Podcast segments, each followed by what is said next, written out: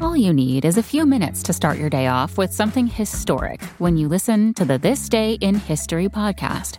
Every day, there's a new episode for you to listen and learn about what happened that day way back when. So, listen and subscribe to This Day in History wherever you get your podcasts. That's This Day in History wherever you get your podcasts.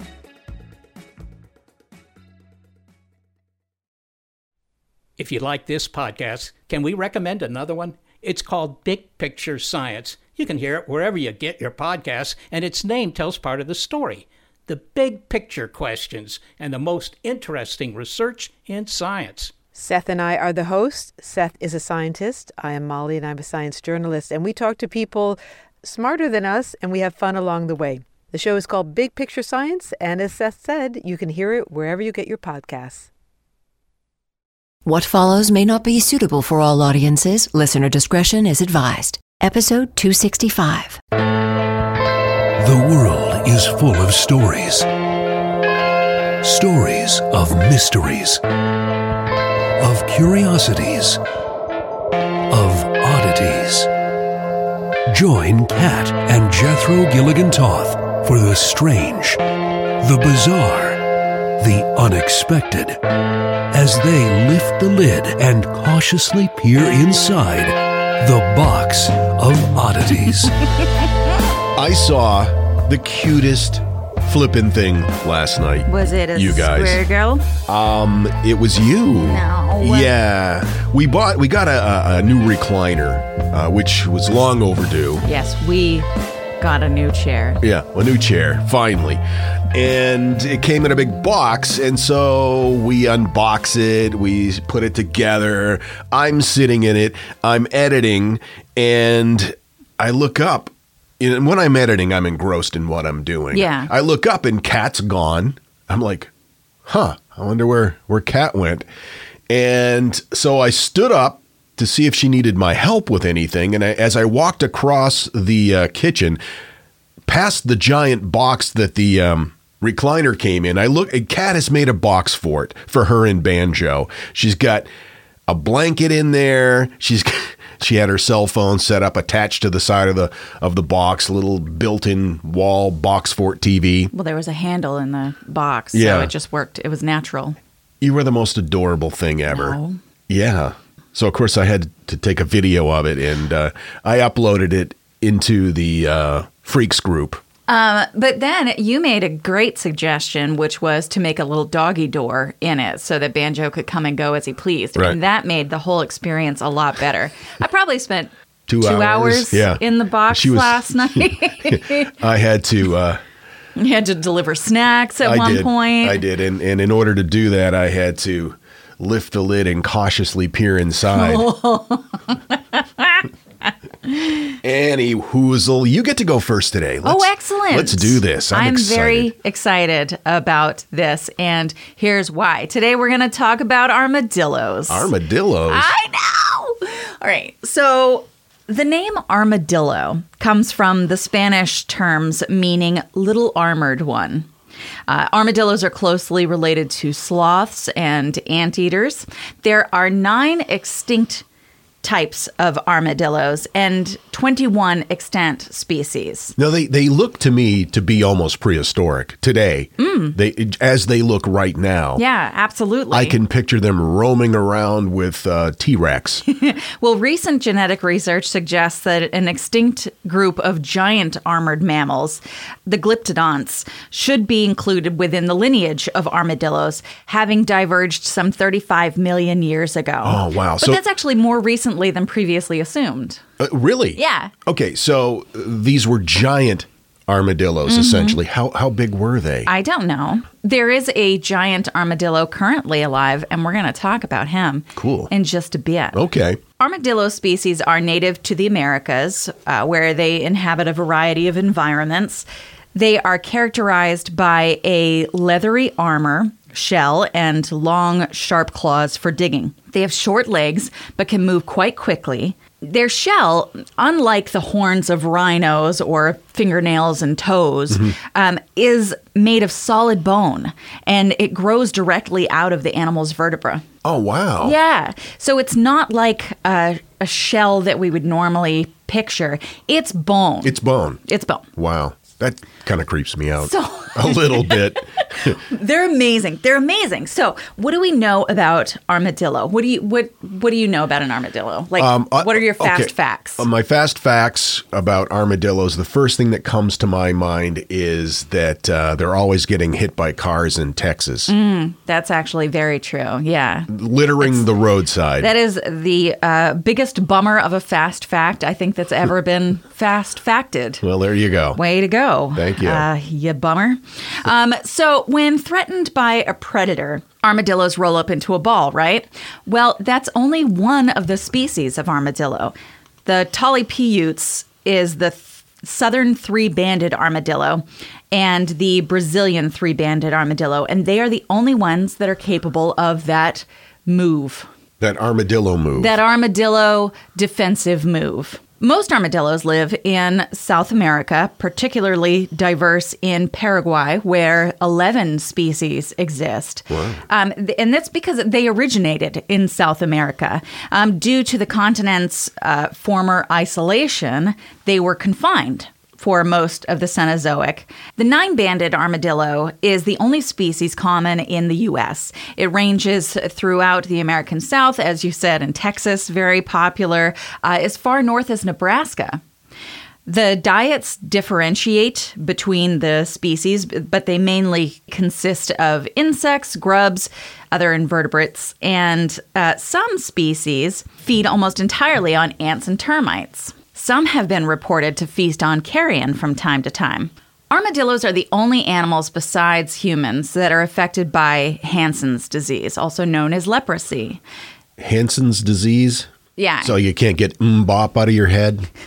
Because I had that the other morning. Oh, yeah? When I woke up. Yeah. It kept going between MMMBop and uh, Groove is in the Heart by Deee-Lite. Oh, well. Yeah. It was kind of a weird little mashup happening in my head. I'm into it. In 2016, nine people in Florida tested positive for leprosy. Uh, all of those people reported encounters with armadillos. No kidding. But there was no leprosy in the Americas until the European migration. So humans gave it to armadillos. and then armadillos. And now armadillos are giving it Well, back. it's only fair. I think so. So, what do armadillos look like? Uh, that can vary, but they are basically described as small to medium sized mammals, characterized by their, their little armor bits and uh, short legs, long, sharp claws for digging. The screaming hairy armadillo, which is his actual name, that sounds terrifying. can be found in Paraguay, Argentina, and Bolivia. And as his name might suggest, he's got long hair growing out from between his armor scales. Wow. Yeah. And he screams. And he screams loudly when threatened. Oh. Here is an example.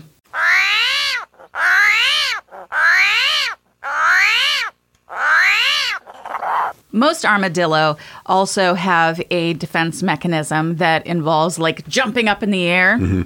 I don't know how that's a defense mechanism. I think it sounds more to me like a Like a startle. like re- a startle reflex. Yeah, I don't know. It, it would uh, if if an armadillo. If I came across an armadillo, Mm-hmm. and, and maybe maybe I I wasn't looking for one and wasn't expecting one, and all of a sudden, an armadillo, especially a hairy screaming one, Mm. jumps out of the tall weeds like four feet in the air. I would be a ghost. It's actually part of the problem is because if they are in a roadway trying to cross the roadway and a car comes at them, they get scared and they jump. And the jumping is what makes them hit their the fender or, you know, yeah. It's it's it's a big problem. I didn't realize that. It's also uh, problematic because uh, people think it's fun to chase them. And uh, it's like, you know, how in Maine we have a disgusting tradition of pig scrambles? Yeah, Where, that's uh, a county fair activity. Yeah, uh, where they get a bunch of baby pigs, they grease them up, and then they let loose a bunch of unruly children to try to catch these pigs. Mm-hmm. Yep. Um, they have a similar thing in the American South, uh, which is they try to catch armadillos. Do they grease up the armadillo? I don't think so. Greasing up the armadillo. That sounds like a euphemism. It does. Uh, there are also armadillo races, which, um, yeah. there are racist armadillos. No. no, though I am shocked that we haven't gotten to that point. so let's talk about the giant armadillo. Yes, please. He is the largest living species of armadillo. They're known to consume entire populations of termites in a single sitting. They also eat worms, larvae, larger creatures such as spiders and snakes and plants. So, so they're carnivorous. Oh, well, Omnivorous. omnivorous. Okay, they do eat some plants. yeah. But if you add the word carnivorous to hairy and screaming, Well, remember, he's not the hairy and screaming one. okay, so di- okay, this is the giant one. This is the giant Okay, armadillo. All right. Uh, they've got anywhere from 11 to 13 hinged bands on their armor. They're dark brown in color. A lighter yellowish band runs along the sides. And they've got around 80 to 100 teeth, which is more than any other terrestrial mammal. They typically weigh around 41 to 72 pounds, or 18 to 32 kilos when fully grown. Wow. However, a 119 pound specimen has been weighed in the wild, and a captive specimen weighed up to 180 pounds. 180 pounds. Yeah, they're like the size of a small pig. Wow. And they still jump? They do jump, yeah. They also have Fuck that. very long front claws, including a sickle shaped third claw that can reach up to nine inches in length. So they can be dangerous. They can be. They're not though. No, I mean, no, they're you know right. they're sweet treasures that deserve love and affection, Yeah. not fear. So their giant claw is proportionately the largest of any living animal. Giant armadillos are uh, solitary and nocturnal. They spend their day in burrows, and typically their burrows are open to the west. So they they love a feng shui. And it's been found that a lot of other animals like to take advantage of these burrows because they are huge, as you can imagine. Not a lot is known, though, about their reproductive biology. No juvenile giant armadillos have ever been found in the wild. Really? Yeah, and they've never successfully been bred in captivity, Well, that's fascinating. um, which leads to this species being considered vulnerable to extinction, and it's why we've we've got to you know we've got to pay attention and be sweet and loving to armadillos. And drive more carefully. That's right. Though I wouldn't imagine that the giant armadillos have as much of a problem with being hit by cars. Because you can Probably see them from a greater distance. Yeah, and you're more concerned about damage to your car. Well, sure. The smallest armadillo is the pink fairy armadillo. he's also known as the sand swimmer. And he's described by Wired magazine as a five inch long, quarter pound critter with a rosy shell atop silky white hair. Oh, my. Oh my gosh. He's the most precious thing you can picture. He is a little nocturnal nugget and he lives in the sandy plains and dry grasslands of central Argentina. And unlike all other armadillos, the pink fairy's shell is not fully attached to its body. Instead, it connects with just a membrane that runs along his spinal column. Is that weirder for you or less weird for That's you? that's less weird. Okay. For me. And again, unlike all other armadillo species, the pink fairy armadillo has no visible ears and only 28 teeth. And unlike other armadillos, the armor is not super tough. Uh, there have been reports of bullets ricocheting off other, other armadillos, but these guys likely don't use them much as a defense. Instead, it's likely that their armor helps them thermoregulate. So blood pumps through their shell to regulate body temperature. So there are blood vessels within the shell. Yeah. And it's and that's still made out of bone, right? And that yes, but not the not, not the same. Right. It's more like a lobster shell Yes. kind of thing. And it's so thin that that's why he's pink. Is because you can virtually see his blood Hmm. Oh, through wow. his Yeah. That's fascinating. He's so sweet. So underneath is fluffy white hair. So most armadillo have kind of spiky white hair. It's kind of like ball hair. You know, it just kind of shoots out here and mm-hmm. there, all awkward. Know? Yeah, but this guy is a floof. And he's got massive claws. Claws so big that he struggles to walk on flat surfaces. It's like Banjo right now. He needs a, na- a nail trim. Yeah, he's got an appointment for Monday. But the pink fairy armadillo never spends more than a few moments above ground. He's so well adapted to being a burrower. He's got a butt plate, and that butt plate compacts the dirt behind him as he advances forward in his tunnel. Alexa, add butt plates to my shopping list. And because they spend so much time underground, it's really hard to say how many there are. They're not very well spotted. Um, there is a researcher that I was reading about in one of these articles who's been learning about armadillos for 13 years, on the job for 13 years, and she's never seen a pink fairy armadillo. No kidding. Yeah. They have been listed as a threatened species since 1970. Wow. Yeah. Uh, estimates are that they their numbers are in the low hundreds. And part of this is because people. The pink fairy armadillo uh, burrows very shallow. Um, so any sort of disturbance to the ground, be it agriculture or whatever, um, is really problematic. Plus, roads cause problems um, because they can't burrow through a road, you know, so they got to get up on top of it. That leads to them being hit by cars. Also, they're so flippin' cute that people want to snag them up when they see them. And you cannot do that. These animals can die really easily if their fur gets wet. They get hypothermia. Oh, wow. Also, if a person snatches them up and uh, puts them like in a cage or something and you know tries to create a habitat for them it doesn't work they need their natural habitat estimates of 95% of pink fairy armadillos die in captivity within 8 days Don't fuck with the pink fairy armadillo. leave them alone. They also have a very low tolerance for stress. They're like bunnies in that way, where Okay. if you know you pick them up, they can just freak out and die. Oh, my. Yeah, leave them alone. Basically, um, again, they are threatened, and we need to do everything that we can to allow as much space for them as they need because they're precious. They need to be hairier and screamier. That Yeah. would that would keep people from picking them up and taking them home. You think so? Uh, it would it would me. Anyway, that's a little bit about armadillos. Uh, the biggest, the smallest, the hairy and screamiest. Um, I love them, and please be nice to them. I got my armadillo information from Mental Floss, A to Z Animals, Wired, ThoughtCo, and Wikipedia. I need to do a little research and find out how big the prehistoric armadillo uh, ancestors became. I can do that right now. Okay. They developed in South America around 20 million years ago and spread to so Glyptodon. Okay. Oh, there's a lot. Uh, evolution description. Glenda's tortoise-like body armor made of bony deposits in their skin. tail bones for no. The largest glyptodonts could weigh up to 2,000 kilos. My God. wow. There's no picking that one up and taking it home. And now, that thing in the middle. Have you ever noticed that when a person is sentenced to be hanged, they're told that they will be, quote, hanged by the neck until dead? That might seem a bit redundant, but there's a reason for this. And the reason why this sentence is phrased that way dates all the way back to 1724.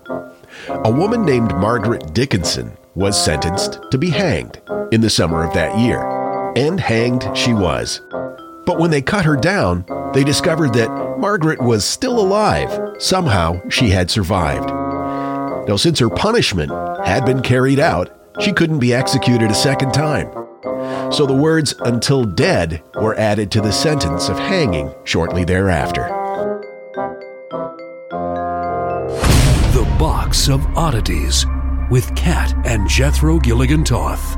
I've got to tell you, the longer we've had our Aura frame, the more I love it. I have kids, and they live about 3,000 miles away, and my daughter is expecting a child, and she has been sending me updates on her baby bump through the Aura frame. And since I can't be there to experience it with her, it's the next best thing. And speaking of mothers, if you're looking for the perfect gift to celebrate your mom in your life, Aura frames are beautiful Wi Fi connected digital picture frames. It allows you to share and display unlimited photos. It's super easy to upload and super easy to share photos with the Aura app. And here's the thing if you're giving Aura as a gift, you can even personalize the frame with preloaded photos and memories. We love Aura frames, and living so far away from family, thanks to Aura, it's the next best thing. It's like, it's like almost being there. And right now, Aura has a great deal for Mother's Day. Box of Oddities freaks can save on the perfect gift by visiting auraframes.com to get $30 off, plus free shipping on their best selling frame. That's a U R A frames.com. Use code oddities at checkout to save. That's A U R A frames.com and use code oddities at checkout. And you will save. Thanks, Aura Frames, for bringing my family a little bit closer. This message is sponsored by Greenlight. You know, as your kids get older, there are some things about parenting that gets easier. I remember once hearing my sister tell my little niece, if you put your pants on, I'll give you some Fresca. And when kids can start to reason that they get something if they do something right, it's a lot easier to manage them. Having that conversation about money with your kids, that's not the easiest thing in the world. Fact is, kids won't really know how to manage their money until they're actually in charge of it, and that's where Greenlight can help. Greenlight is a debit card and money app made just for families. Parents can send money to their kids and keep an eye on the kids' spending and savings, while kids and teens build money confidence and lifelong financial literacy skills. Your kids will learn how to save, invest, and spend wisely thanks to the games that teach kids skills in a fun, accessible way. When I was a kid, I had expected chores and then I had bonus chores. And bonus chores were where I earned money. And so if you're thinking, like, hey, my kid should be doing stuff around the house, yeah, no, you're not wrong. But maybe there's extra ways that they can learn how to be a successful financial money person. What was one of the bonus chores that you had to do? Rub my mom's feet. And what did that pay? I don't know, like a quarter or something. Millions of parents and kids are learning about money on Greenlight. It's the easy, convenient way for parents to raise financially smart kids and families to navigate their life together. Sign up for Greenlight today and get your first month free when you go to greenlight.com slash oddities. That's greenlight.com slash oddities to try Greenlight for free. Greenlight.com slash oddities. Want to learn how you can make smarter decisions with your money? Well, I've got the podcast for you. I'm Sean Pyles, and I host NerdWallet's Smart Money Podcast. On our show, we help listeners like you make the most of your finances. I sit down with NerdWallet's team of nerds, personal finance experts in credit cards, banking, investing, and more. We answer your real-world money questions and break down the latest personal finance news. The nerds will give you the clarity you need by cutting through the clutter and misinformation in today's world of personal finance. We don't promote get rich quick schemes or hype unrealistic side hustles. Instead, we offer practical knowledge that you can apply in your everyday life. You'll learn about strategies to help you build your wealth, invest wisely, shop for financial products, and plan for major life events. And you'll walk away with the confidence you need to ensure that your money is always working as hard as you are. So turn to the nerds to answer your real world money questions and get insights that can help you make the smartest financial decisions for your life. Listen to NerdWallet's Smart Money Podcast wherever you get your podcasts. Sometimes these liners just aren't very creative. Like that one just now. This is the Box of Oddities. We got this message on Instagram and I am so excited to share. Okay, just standing in my kitchen with 11 year old son and listening to episode 262. We both hear the name Leonarda Cianciulli and both look at each other and scream. See, our last name is Cianciulli, and I'm pretty sure Leonarda is a relative of my husband's family. No! And she's from the same town as my husband's grandfather. Oh, my. We never researched the ancestry as we really don't want to know. so my 11 year old just asked me if we're related to a serial killer, and I said, maybe? I'm not sure if he's horrified or thrilled. Thanks for the episode, good old Aunt Leonarda. And Kat pronounced our name beautifully. Oh, that's lovely. And they were listening in the kitchen. I wonder if they were making some tarts. if you know what I mean. Well, that's delightful and horrifying. I know we've received so many amazing messages this week. I I'm really I just feel like this has been a really good week for Box of Oddities effects and people being connected to whatever story that we were telling on whatever episode. It never ceases to amaze me when we do a story like that and somebody writes to us and tells us they have a personal connection. Indeed. You know, it started way back with a guy saying that his mother escaped Ted Bundy. Mm-hmm. She was one of two, I think, victims that got away. That's just amazing to me. And speaking of true horror, with Halloween not too far away, Don't forget to submit your stories, submissions for our Halloween episode. Email them to curator at theboxofoddities.com. yes, How was that? that was good, except uh, you forgot to mention that they need to tell the, you know, record it. Yes, you should tell us your stories Yeah. by way of your mouth. And then email it to Make us. your mouth make your mouth do it. The true horror story of Madame Delphine Lalaurie. oh no. Uh, I have considered doing this so many times, but I'm like I don't even know if I can get through it. Her story was, of course, the inspiration for one of the plot lines in American Horror Story. And even though it was, you know, a fictitious TV show, the story was based on true facts. Yeah. She was born Marie Delphine McCarty in 1780 to rich a rich white Creole family. Her family was originally from Ireland, but they moved to Louisiana about a generation before she was born. She was only the second generation, in fact, of her family to be born in the US.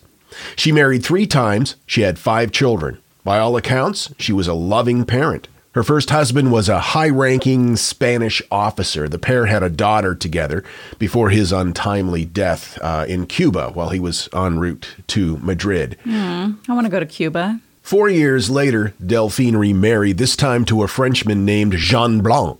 He was a banker, a lawyer, and a legislator, and he was a pretty affluent guy himself. Between the two of them, they had four children three daughters and one son. Then he died, and after his death, Delphine married her third and final husband. He was a much younger doctor named Leonard Louis Nicholas Lalaurie. He was a very busy man, being a doctor. Mm-hmm. And because of that, he wasn't present in his wife's day to day life quite as much as maybe he should have. He pretty much just left his wife to do her own thing. I mean, a lot of women would be really into that. Yeah. Now, um, Kathy Bates played this Yeah, character, right? yeah, yeah, yeah, yeah. yeah, yeah. I remember thinking, "Oh shit, this is gonna be good." In 1831, Madame Lalaurie purchased a three story mansion at 1140 Royal Street in the French Quarter of New Orleans, or Norlands, if you will. Narlands. Norlands, if you will. Not surprisingly, Madame Lalaurie kept slaves, as many society women did at that time. Most of the city was shocked at how polite she was to her slaves. She showed them kindness in public. She even freed two of them in 1819 and 1832. However, rumors soon began to spread that uh, her politeness, her public face, was just an act. Oh, It's funny because I I do know this story fairly well, and I'm getting really anxious knowing what you're going to say. And Yeah. it's funny because you'd think I would be more anxious if I didn't know the story, but because I know what's coming, ugh. New Orleans had laws much different from other southern states that, quote, protected slaves from unusually cruel punishments. And word was that the conditions at the Lalaurie mansion were far from adequate. There were rumors that she kept her 70 year old cook, who was malnourished, chained to the stove in the kitchen. And there were whispers that there were other slaves that she kept hidden away for her doctor husband to practice Haitian voodoo medicine on. There were other reports that she was cruel to her own daughters. She would whip them if they even tried to pretend to be kind to the slaves. Hmm. At the time, these were just rumors. However, two of the reports on record are true. One, that a man was so scared of punishment that he leapt from the third story window, choosing to die rather than have to deal with Madame Lalaurie's torture. The third story window was bricked up. It's still bricked up and it's still visible today if you walk by Wow. The Lalaurie mansion. The other report was of a 12 year old slave girl named Leah. She was uh, brushing Madame Lalaurie's hair and accidentally pulled it a little bit too hard. Lalaurie flew into a rage and she whipped the girl. Like the young man before her, Leah climbed out onto the roof and leapt to her death. Witnesses later saw Lalaurie burying the girl's corpse and reported it to police. She was forced to pay a $300 fine and, and sell nine of her slaves. However, law enforcement looked the other way when she quickly bought them all back. So after Leah's death, the locals began to doubt Lalaurie even more. Right. Then in 1834, at the mansion at 1140 Royal Street in the French Quarter of New Orleans, a fire broke out, a huge fire. Neighbors rushed to help. They poured water on the flames. They assisted in getting the family out of the mansion. The weird thing was, the only person in the mansion was Madame Lalaurie. Now, a mansion without slaves seemed odd mm. to this group, so they took it upon themselves to search the house. What they found shocked them and forever changed the public's perception of Madame Marie Delphine Lalaurie. First, they found the charred remains of the cook chained to the stove in the kitchen. Now, it was my understanding that it was actually the cook that started the fire. Is that what you read? That was the speculation, yes. Then they proceeded to search the rest of the house. They got to the attic, and in the attic, they found a hidden door that was chained and locked shut. Behind the door, they found dozens of slaves in a state of squalor. Some were chained to the walls, some locked in small cages. Others were strapped to makeshift operating tables. Strewn about the secret room were body parts, human heads, and organs. They were piled in buckets and jars. Now, the story has been handed down for decades, and the rumors have been muddied over the past century and a half. But some of the details have, in fact, stood the test of time and have been proven to be correct. First, the group of locals found the slaves in the attic. Second, they had clearly been tortured. Reports from eyewitnesses claim that there were at least seven slaves. They were beaten, bruised, bloodied, and barely alive, some with their eyes gouged out others skin filleted. Some had their mouths filled with excrement and sewn shut. Oh, God. But the most horrifying report claimed that there was a woman whose bones had been broken and reset so that she resembled a crab. Yeah. That's the one that got you. Another Well. I mean, no, all of them. all of are, them, but that was terrible. That's the most horrifying. I think the most horrifying for me is the mouthful of excrement. Yeah, yeah. Uh, Because the, the idea of my mouth being sewn shut in the first place, just. But then um, the fact that someone handled feces to put it in someone's mouth yeah, don't is handle. so upsetting. Don't don't touch the feces before you put it in your mouth. it's so upsetting. Another woman was wrapped in human intestines. The witnesses also claimed that there were people with holes in their skulls and wooden spoons lying near them that had been used to stir their brains. Strewn about the attic of horrors, dead bodies, corpses mutilated beyond recognition, their organs not all intact or inside their bodies. Some say that there were only a handful of bodies, others claim there were as many as a hundred victims. Either way, Madame Lalaurie was a bad lady. So when all of this came to light, the Lalauries fled the mansion and disappeared. The house was then ransacked by an angry mob, and then it lay vacant for many years in a state of disrepair. It was sold many times over the decades, but no one stayed very long. It was assumed that Lalaurie fled to Paris. Her daughter claimed to have received letters from her from Paris, though no one ever saw them. In the late 1930s, an old cracked copper plate was found in uh, New Orleans St. Louis Cemetery, bearing the name Madame Delphine McCarty, which was, if you remember, Her maiden name. Lalaurie's maiden name. The inscription on the plaque was in French. It claimed that uh, Madame Lalaurie died in Paris on December 7th, 1842. However, the mystery remains very much alive, as the other records located in Paris claim she died in 1849. Now, despite the plaque and the records, it is widely believed that while LaLaurie did make it to Paris, she came back to New Orleans under a new name and then continued her reign of terror. To this day, the body of Madame Marie Delphine LaLaurie has never been found. Though the house still stands on the corner of Royal Street, today screams of pain can be heard coming from the mansion. And the apparitions of slaves have been reported walking along the balcony. Um, from the Ghost City Tours website, That is a ghost tour that I would love to go on, by the way. Yeah, for sure. Um, here are a few things about the mansion. Nicolas Cage owned it at one point for a very short time. Well, it yeah. says on the website. It's also true he managed his money as well as he acts, and he no longer owns the house. Oh, girl. Uh, the LaLaurie Mansion is widely considered one of the most haunted houses in the French Quarter. Many people believe the ghosts of former slaves are causing most of the hauntings. Again, according to Ghost City Tours website, for almost 200 years, there have been reports of paranormal activity coming from the house. Shouldn't surprise many that uh, the hauntings are attributed mostly to the slaves that Madame LaLaurie kept. Reports of moaning coming from the room are common. Phantom footsteps echo through the house with regularity. Many people who have stood near the house have reported feeling as though they were taken over by negative energy. There was a tenant who lived at the LaLaurie mansion. At one point, it had been converted into apartments, and that person was brutally murdered in his room. They found his belongings ransacked as if someone had gone through them. The police assumed that he was a victim of robbery, even though nothing was found missing. An interesting account regarding this particular murder deals with police interviewing the neighbors about his disappearance. One of his friends claimed that he was having problems with, quote, spirits in the house. Uh, his friend wrote it off as his, uh, you know, buddy's imagination running wild, but he did say something interesting. He claimed that his friend told him that there was a demon in the house who wasn't going to rest until he had met his end.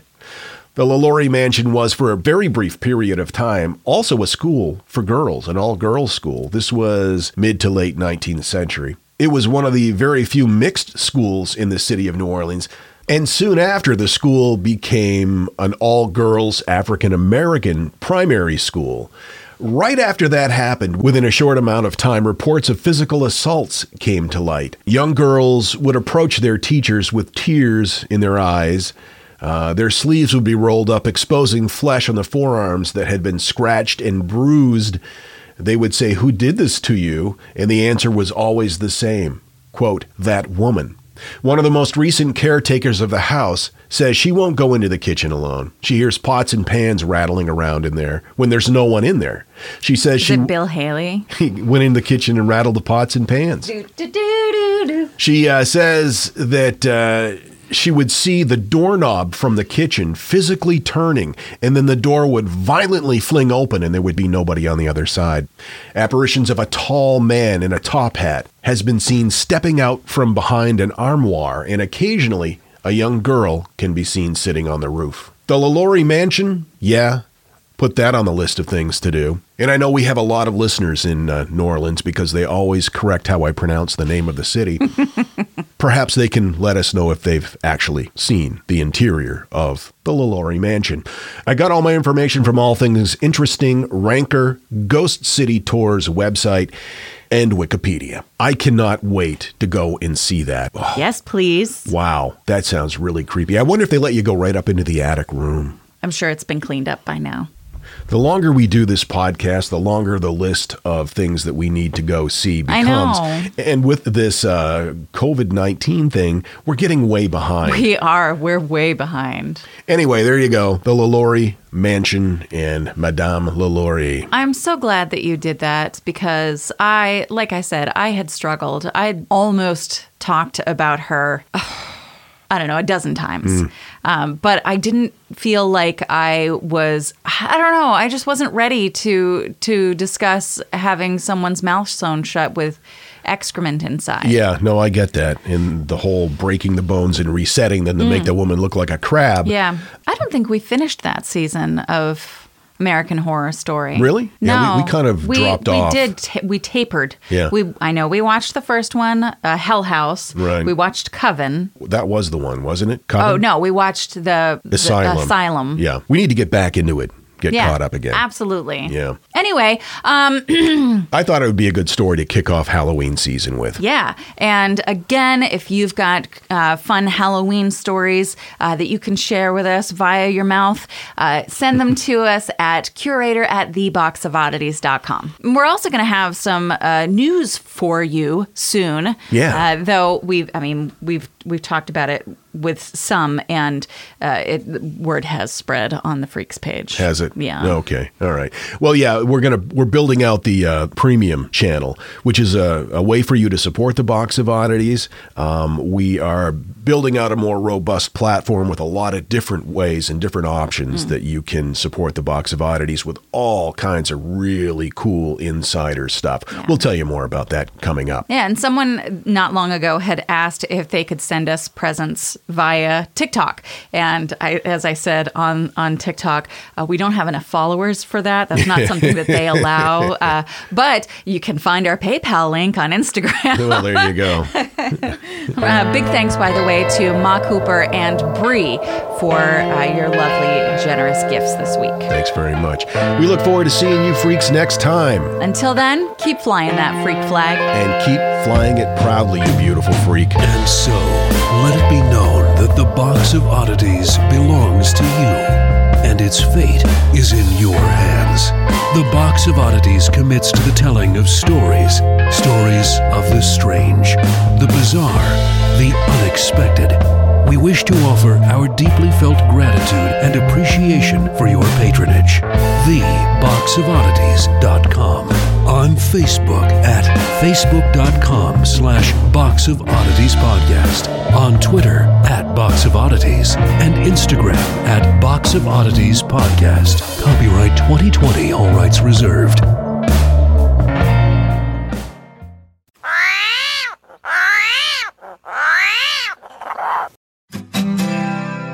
My name is Greg Jackson. I'm a historian, professor, and the creator of History That Doesn't Suck, a podcast that provides a complete overview of U.S. history through storytelling, yet keeps the rigor you'd expect in a university class. Starting with 22 year old George Washington in his first battle, join me for a chronological telling of the United States story, its unlikely revolution, fractious civil war, tenacious inventors, brave reformers, and more. With more than 100 episodes, you can already binge listen your way through the progressive era. Find History That Doesn't Suck wherever you get your podcasts. Hi, I'm Neil. And I'm Ken. And we are from the Triviality Podcast, a pub trivia style game show where a lack of seriousness meets a little bit of knowledge. Join us each week for an hour long game of general knowledge trivia featuring special guests from around the world, plus tons of extra themed episodes. If you want to improve your trivia game, or you just want to scream at us in your car when we get easy questions wrong, then we're the show for you. Find Triviality on all your favorite podcast apps. But you know that because you're already listening to a podcast.